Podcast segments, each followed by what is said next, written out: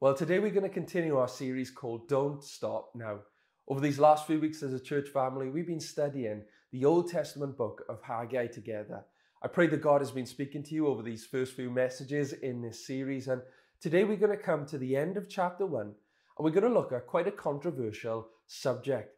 It's almost like the elephant in most church rooms that's not often discussed, but it's always there in every church. And as we look at this subject today, I pray that God will help us, that God will give us wisdom, and that God will minister even into this situation. And we're going to dive right into this message today, and we're going to begin reading from Haggai chapter 1, verse 14 to 15. It says this So the Lord sparked the enthusiasm of Zerubbabel, son of Shealtiel, governor of Judah, and the enthusiasm of Jeshua, son of Jehozadak, the high priest, and the enthusiasm of the whole remnant of God's people. They began to work on the house of their God, the Lord of heaven's armies, on September the 21st of the second year of King Darius's reign. Just a bit of a recap of what's happened to the people of God. The people of God had disobeyed God, and so God allowed an empire to rise up and, and to, to eh, overthrow them and to bring about ruin in their lives because they'd wandered away from God. They were worshipping other gods. And the Babylonian Empire rises up and destroys the Holy Land, Jerusalem, destroys the people of God's homes, and, and he dest- they destroy the temple of God, the place of worship where it represented the presence of God, where God's presence dwelt amongst his people at this time. And the Babylonians take the people of God into exile. And they're in exile for 70 years, just as Jeremiah prophesied would happen. But then, after the end of the 70 years, we see that there's a new empire on the scene. The Persian Empire rises up, and the king at that time of Persia, we see King Cyrus, he's moved by God to allow God's people to go back to their homeland and rebuild the temple and rebuild their lives. And so they do. The people, a small remnant, 50,000 Jewish people, head back to Jerusalem to rebuild their lives. And everything is in ruins, but they're excited. God was with them. God had answered their prayers, and, and now they have an opportunity to rebuild their lives. And the first thing they do is build an altar to the Lord, to worship the Lord and thank Him for His goodness and His faithfulness. Thank Him for His protection. And then we see that they begin to work on rebuilding the temple of God, the place of worship which lay in ruins. So they rebuild the foundations and everybody's excited. But then they begin to face opposition opposition within, opposition without. They lose their passion for the Lord, their love for the Lord and the house of the Lord. And then there's opposition from other people, other groups of people who had settled in the land of Judah and Jerusalem at that time. And these other people, they didn't want the Jewish people rebuilding the temple. So they sent a letter to the king at that time, King Artaxerxes, to get the Jews to stop rebuilding the place of worship. And so work on rebuilding the temple comes to a standstill for 15 years. Nothing happens. But this is where God steps in and God always completes what he starts. God finishes what he begins. And we see that God, he raises up this young man, this man called Haggai, this prophet of God, this man who loved God. And he gives Haggai a message to encourage his people to get back to work. And so Haggai encourages the people and delivers this message to the people of God. But the people of God say, actually, Haggai, it's not the right time to build. They begin to make all these excuses. And the reason for that is their priorities had shifted. They had put themselves first instead of putting God first. And so, as a result of that, you know, nothing was successful for them. They were har- trying to plant and harvest and grow crops, and they were trying to build lovely homes for themselves, but it just didn't work out because they had their priorities wrong. So, God gives Haggai another message and says, Look, consider your ways, repent, get back to rebuilding the temple of God, put God first again in your life. And so the people respond to that call and, and they begin to obey the Lord. They begin to obey the message of the Lord. They, they have this fear of the Lord, this respect for the Lord. And then, as we seen last time, God does something incredible. In verse 14, we read how God sparks the enthusiasm of everybody Zerubbabel, the governor, Jeshua, the high priest, and all the people. These people who were in spiritual ruins, all of a sudden, they were now revived by the Spirit of God. They had a fresh love, a fresh passion for God, for the house of God, for the work of the Lord. It's incredible scenes what God does in the hearts of his people. He takes them from ruins to revival. But we see something incredible continue in this moment. Not only does God give his people this fresh encouragement, this fresh passion for the Lord, but this fresh passion, it moves God's people into action. And that's what God wants. God doesn't want to just revive us so we'd have a nice feeling, but God wants to revive us so we would carry out his work, carry out his mission. And we'll read again verse 14 to 15 of Haggai 1. It says, So the Lord sparked the enthusiasm of Zerubbabel, son of Shealtiel, governor of Judah, and the enthusiasm of Jeshua, son of Jehozadak, the high priest, and the enthusiasm of the whole remnant of God's people. They began to work on the house of their God, the Lord of heaven's armies, on September the 21st of the second year of King Darius's reign. All of God's people begin to work on the house of the Lord together. You know, I heard this story recently. It was a story about a young church leader, young church pastor. He was enthusiastic about this call that he had received from the Lord to, to carry out the work of God. And he was excited about all that lay ahead. He was the pastor of a traditional church, but he wanted to move the church forward. He was excited about the vision and the dreams that God had laid on his heart for that church. However, he faced some opposition uh, to his plans and to the vision that God had given him. Unfortunately, the difficulties and the opposition, it didn't come from outside the church, but it actually came from within the church in the form of the older generation. It came to a tipping point on one Sunday morning. This pastor's heart was to transition the Sunday morning service. He recognized that the services were outdated and they weren't reaching people. Uh, so he tried over a number of months to change the service. He updated the worship, updated the deco. He even tried to change his preaching style so that he could reach people with the good news of Jesus. He tried to have a more modern atmosphere, this young pastor. But, you know, unfortunately, we see that something terrible happens next. They were in the middle of worship on one Sunday morning, and the first song in worship had just finished when this young pastor he felt a tap on his shoulder. It was an older gentleman who was actually part of the, the trustees. He was on the board within the church and he signaled to the pastor to go and meet him down in the foyer in the welcome area. This older man, this obviously this younger pastor didn't know what the older gentleman wanted, but this older gentleman, when they get down into the foyer, he gets right close up into this young pastor's face and he demanded this young pastor to tell his worship team mid worship to stop singing all these modern songs, to stop introducing newer songs to the congregation, and to turn the volume of all the instruments down. Now, unfortunately, the, these, this pastor, he had heard comments like this regularly, even in the, the, the uh, weeks building up to this from the, from the older generation. They've been complaining about the changes that were taking place. And this younger pastor, he told this older gentleman who was on the board, he said, Look, unfortunately, we're, we're halfway through worship. We can't do it right in this moment. You know, we'll, we'll try and rectify the issue next time. You know, everything had started, the sound was already set up, so it's impossible. Next, we see the volcanic moment from this old gentleman. Uh, old gentleman. He pointed in the young pastor's face and said, You're going to run the old people off.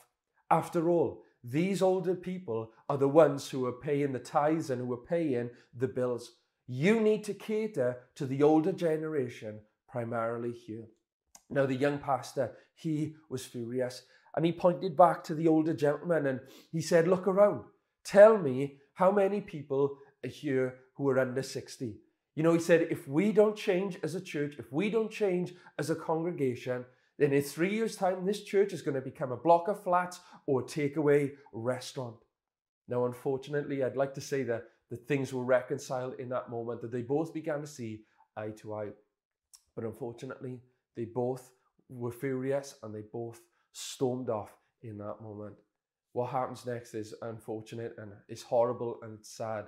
These, pe- these two people, these two guys, they never resolved their issues. They both eventually transitioned out to their roles within the church and they both left the church. Now, I'd like to say today that that is just an isolated case, that we've never seen generations clash within church life. But unfortunately, it is the norm.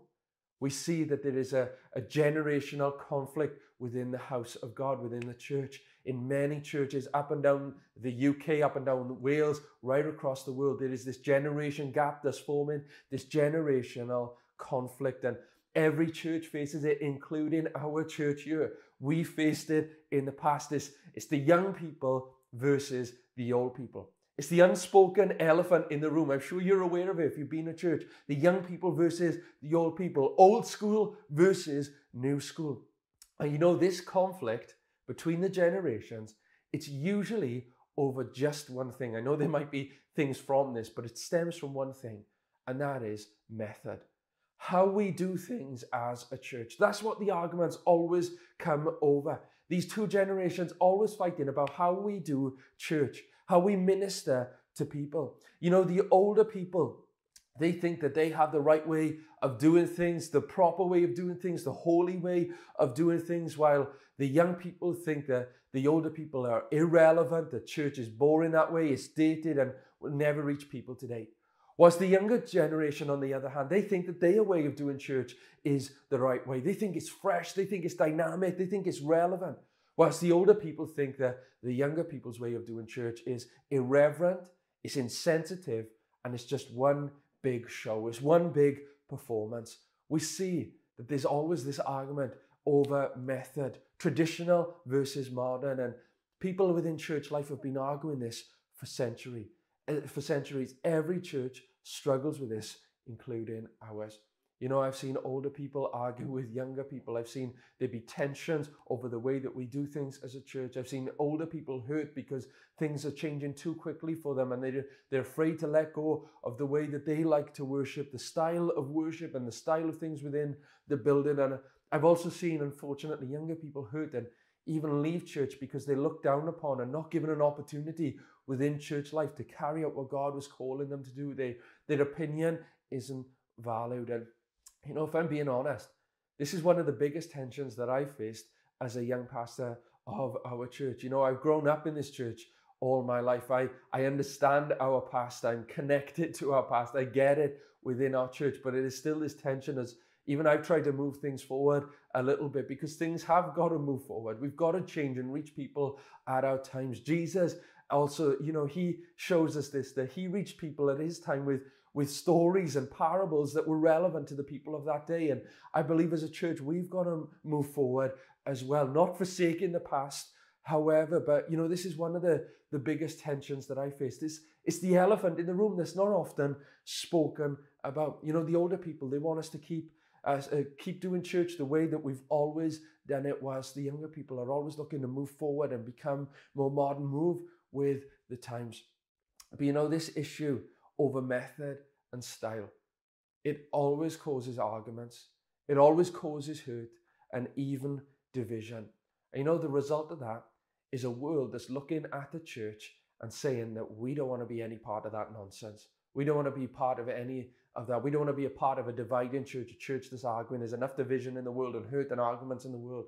It shouldn't be happening in the church. And the world is saying we don't want to get caught up in all of that nonsense. It's a major, major issue, this generational conflict. So, can this issue be resolved? You know, I began to ask the Lord that question even as I was preparing for this message.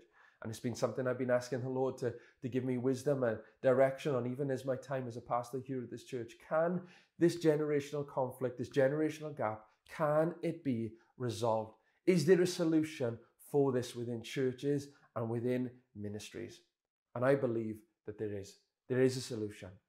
And this and the solution is actually found here in this little Old Testament book of Haggai at the end of chapter 1. The solution to this problem is found here in these last two verses. We'll read it again Haggai 1, verse 14 to 15. So the Lord sparked the enthusiasm of Zerubbabel, son of Shealtiel, governor of Judah, and the enthusiasm of Jeshua, son of Jehozadak, the high priest, and the enthusiasm of the whole remnant of God's people. They began to work on the house of the Lord their God, the Lord of heaven's armies, on September 21st, the second year of King Darius's reign. God stirs the spirit, a spirit of all the people, not just the older people, not just those in authority, but he stirs the heart of every person, the high priest, the governor of the whole remnant of God's people. And what God does is something incredible. God unites these generations, unites all of these people together by focusing them on the mission at hand. You know, there could have been tensions here in this moment. You know, the younger people and the Levites who we've looked at in Ezra who were taking the lead on rebuilding the temple of God. You know, there could have been arguments over the way that they were building things because the older generation, some of them were probably still there and would have remembered Solomon's temple and the way it looked, the way it was built. I'm sure there were skilled tradesmen there as well who were able to build us. And I'm sure there could have been arguments that rose about the way that they did things, how things were to be built, where each thing went. I'm sure there could have been arguments, uh, arguments about that that could have led to division and could have led, led to the work on the temple coming to a standstill yet again. But God stirs the heart of his people to not focus on the method, but he gets his people to focus on the mission at hand. God wasn't concerned about how the way th- how things were going to get done. All he was interested in was that the place of worship was rebuilt so the people could come together to worship him. He wasn't interested in style or anything like that. He just wanted the people to rebuild the temple of the Lord. And, and we see here that God stirs their heart. They have this passion, all of them, every single one of them, from the youngest to the oldest, get involved in rebuilding the temple of God. God gets them to stop focusing on the method and start focusing on the mission at hand. And I believe that is the solution to the generational conflict within churches today. I believe that is the solution. To stop arguing over method about how things are done and how we want things done, tradition versus modern.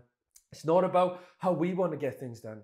We must remember that it is God's work that we are carrying out and we are called to focus on his mission that he has given us. It's time to start stop focusing on method. Yes, we have to update things, but stop focusing on that and let's start focusing on the mission of God. You know, we spend so much time arguing over lighting, over the color of paint, over different chairs that we want in the building, whether there's flowers in the building. We argue over what songs we should sing, what instruments we should include, on the worship team. We argue over the style of preaching. We argue about how many services we should have, that we should have the 10 o'clock and the 6 o'clock, because that's the way we've always done things. We should argue, we argue about all these silly things, and we forget that we've got family members We've got friends, we've got work colleagues, people in our communities, people in our society who are going to a lost eternity. People who are going to hell unless they hear the good news of Jesus. And I believe it's time for us as the church today to stop focusing on the method and start focusing on the mission. Jesus is coming again.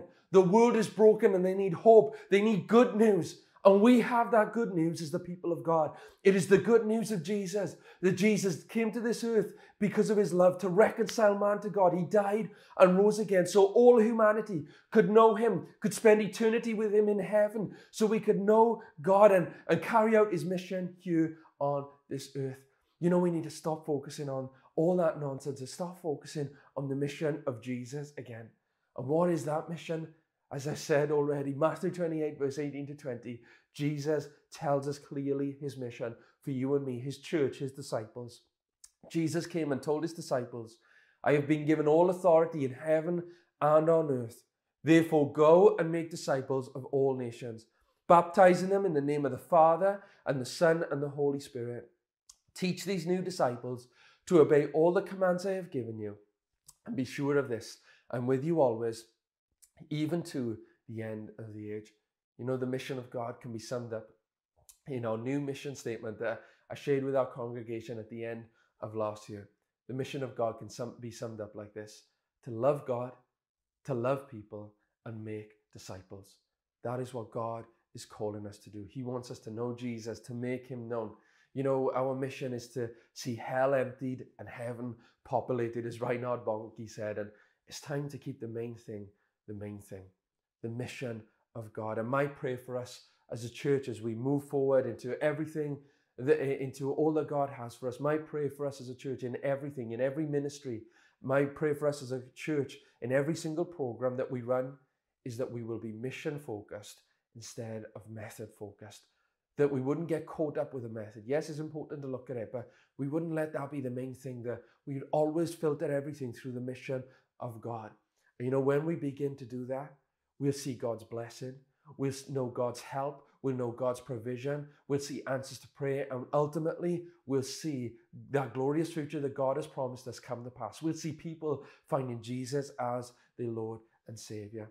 And you know, I believe as we come to a conclusion today, there is an invitation from heaven to every son and daughter of this house of Gateway Church Cymru. There is an invitation to you and me today to be a part of the mission of God. God wants to use you.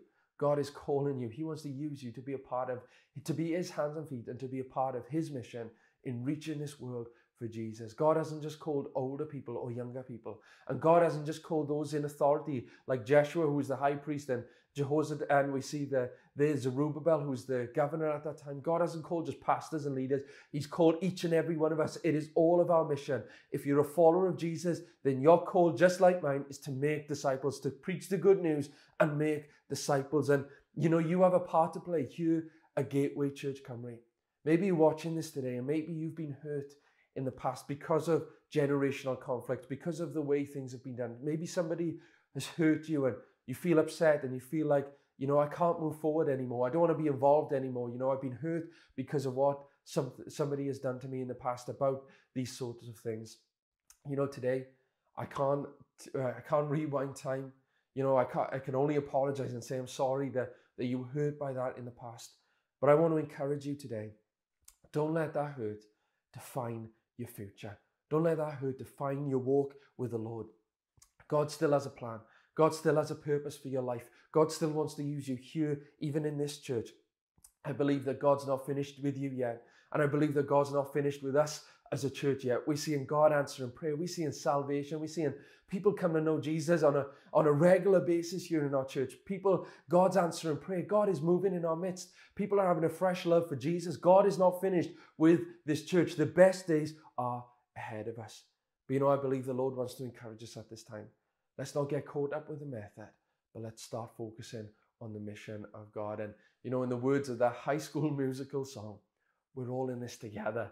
Every single one of us, we all have a part to play. Let's move forward into the glorious future that God has for us. And in the words of Nehemiah, I believe the call and the challenge of God to each and every one of us today is let us rise up together and let us build the house of God for the glory of God. And I believe we'll see God do great things in our midst. And I believe you'll see God do something great even in your life. Amen.